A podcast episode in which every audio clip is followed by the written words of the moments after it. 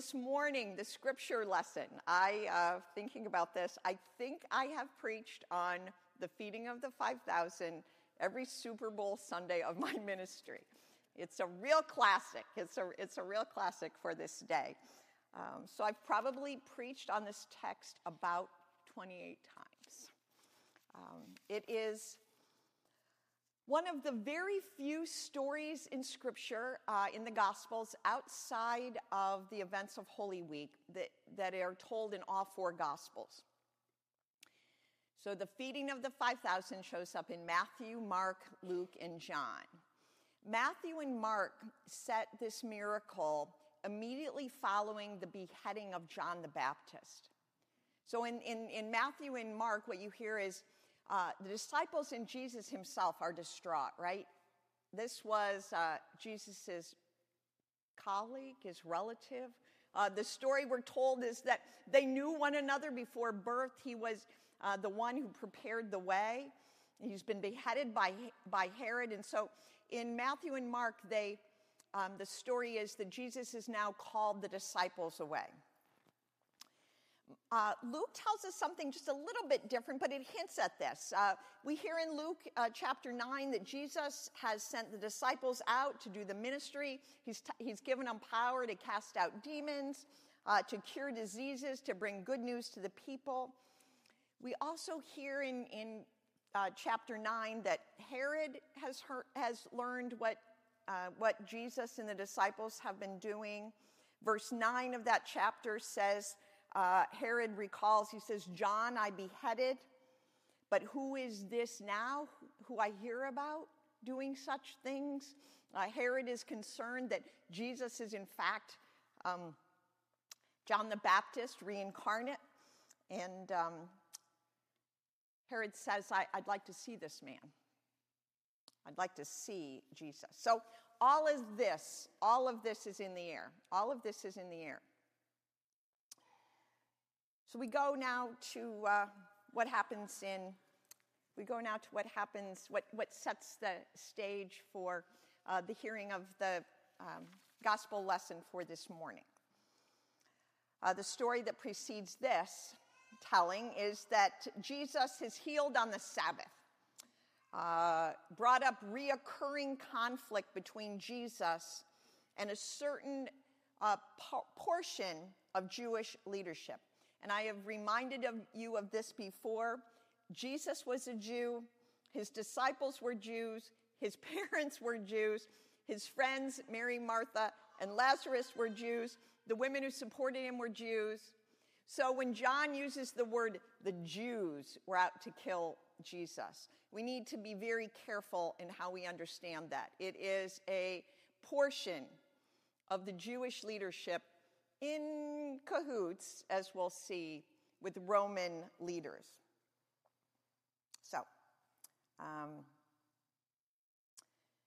Jesus has been challenged that uh, he is a heretic, worthy to be killed, so much so, for he has seems to have admitted that he is God because God is his father. So, tension. That's what we need to hear. We need to hear that there is, there is a tension, there is threat in each one of these tellings of the feeding of the 5,000. What precedes it is fear, some fear, uh, some challenge, some threat. It is not how we have sometimes uh, understood this passage as a holiday picnic. You know, this is not, this is not the 4th of July uh, or Memorial Day picnic. Uh, the stage is set. John chapter 6, verses 1 through 14. After this, after this, Jesus went to the other side of the Sea of Galilee, also called the Sea of Tiberias. A large crowd kept following because they, because they saw the signs that he was doing for the sick. Jesus went up the mountain and sat down with his disciples. Now, the Passover, the festival of the Jews, was near. And when Jesus looked up and saw a large crowd coming toward him, he said to Philip, Where are we to buy bread for these people to eat? Jesus said this to test Philip, for he himself knew what he was going to do. Philip answered him, Six months' wages would not buy enough bread for each of them to even get a little. One of the disciples, Andrew, Simon Peter's brother, said to him, There's a boy here who has five barley loaves and two fish. Well, what are they amongst so many people? Jesus said, Make the people sit down.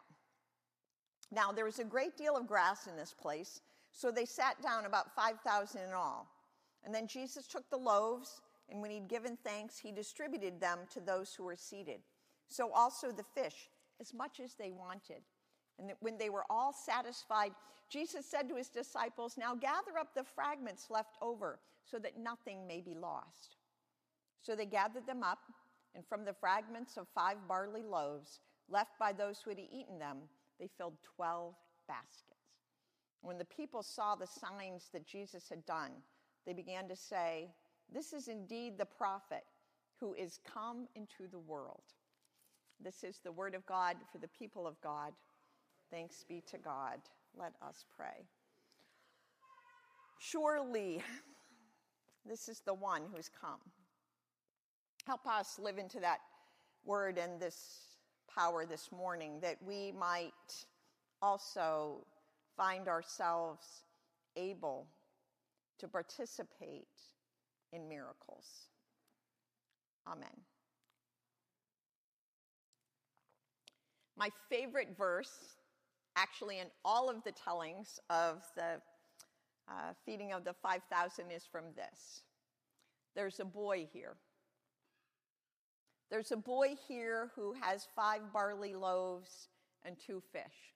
And I've always wondered, you know, I like to think about what the tone of voice was when, and I always wonder if when uh, Andrew said this, how did he, what was that last part? What did he say? But what are they among so many people? Hopeful he said it? Leaning in toward Jesus when he said it? Skeptical when he said it? We don't know. We don't know. But I never thought about this before. What I never thought about, and this is, like I said, I've already preached on this so many times I probably can't even count. But um, I'd always kind of envisioned Andrew out scurrying, or no, no, I'd always sort of envisioned the, the little boy coming to, Jesus, coming to Jesus or coming to Andrew. I've always kind of envisioned um, this presentation maybe to one of the disciples or to Jesus.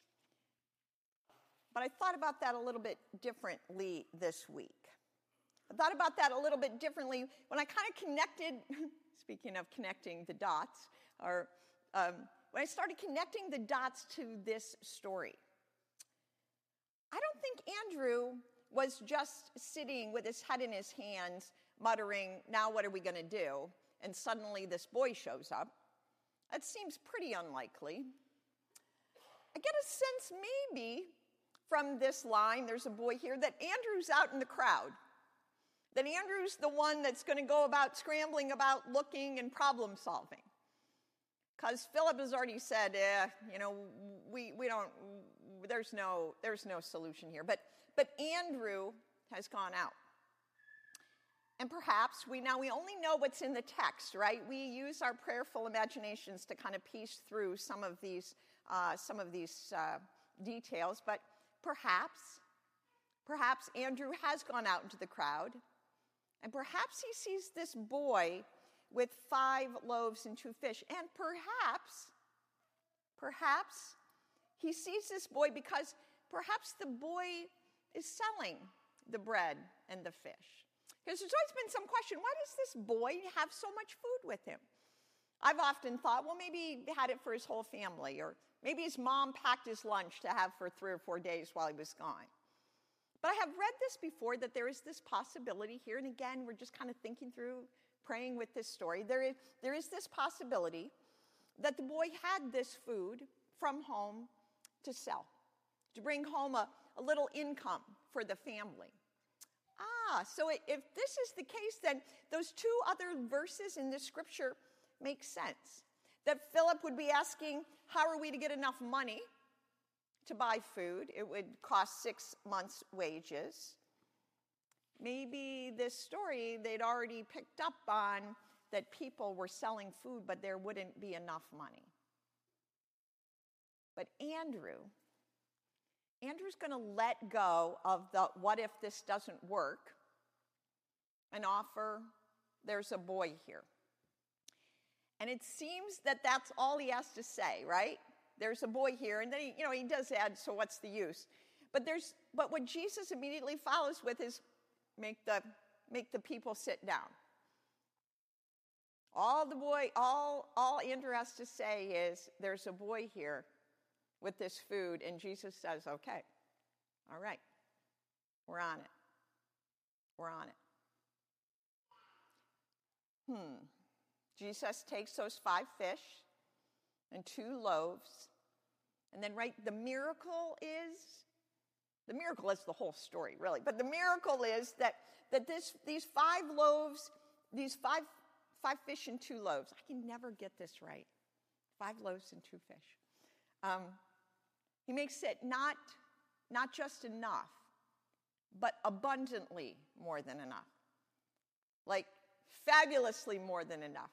Enough that everyone, and I want you to, in, oh, it's, it's really, it's, it's really painful to think about this.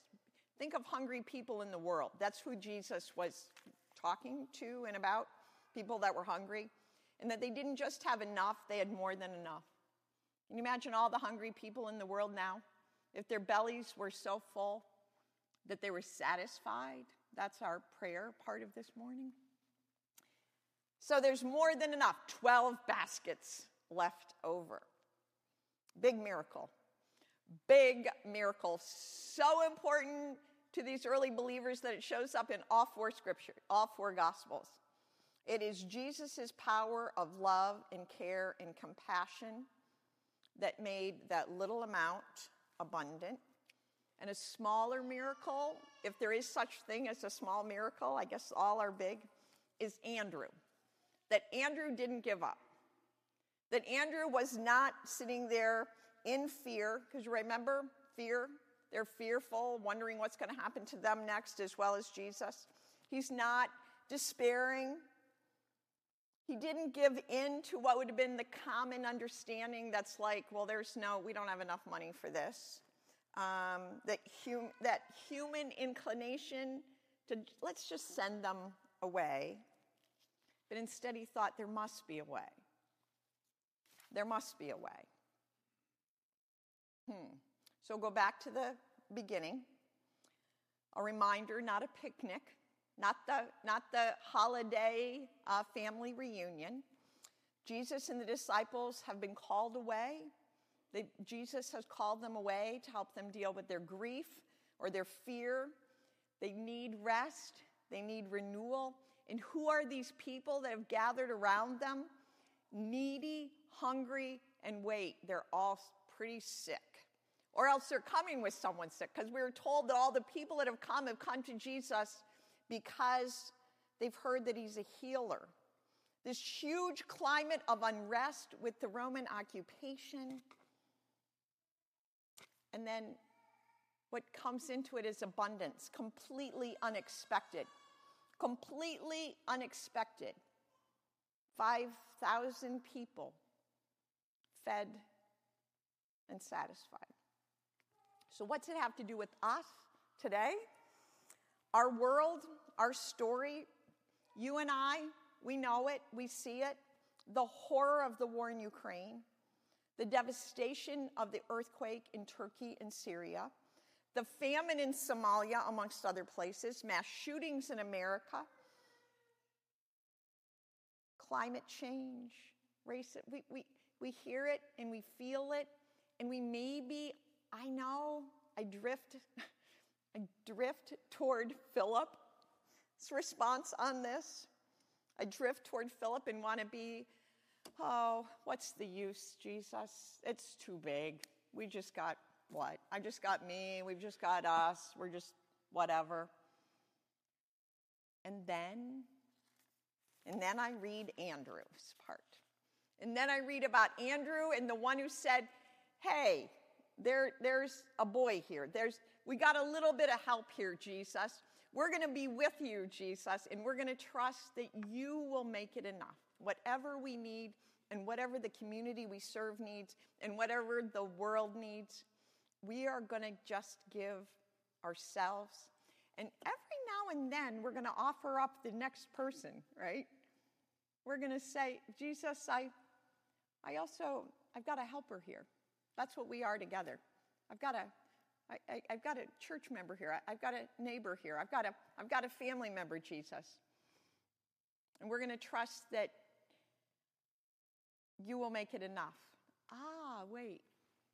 Not just enough, abundant. Let us pray. Oh God, forgive us when we too tightly hold on to our identities as Philips. Oh, what good is it? We don't have enough. We're not big enough. We're not strong enough. We're not kind enough. We're not anything enough. Forgive us for when we hold on to that. And when we do not embrace the Andrew disciple in each of us that says, Hey, Jesus, we've got this little bit here, this little bit of money, this little bit of people, this little bit of time, this little bit of talent. Use it, take it, transform it into abundance. So this morning, we surrender all that we have and all that we are to you. Use us. Use us for the good of the whole world. Amen. Amen.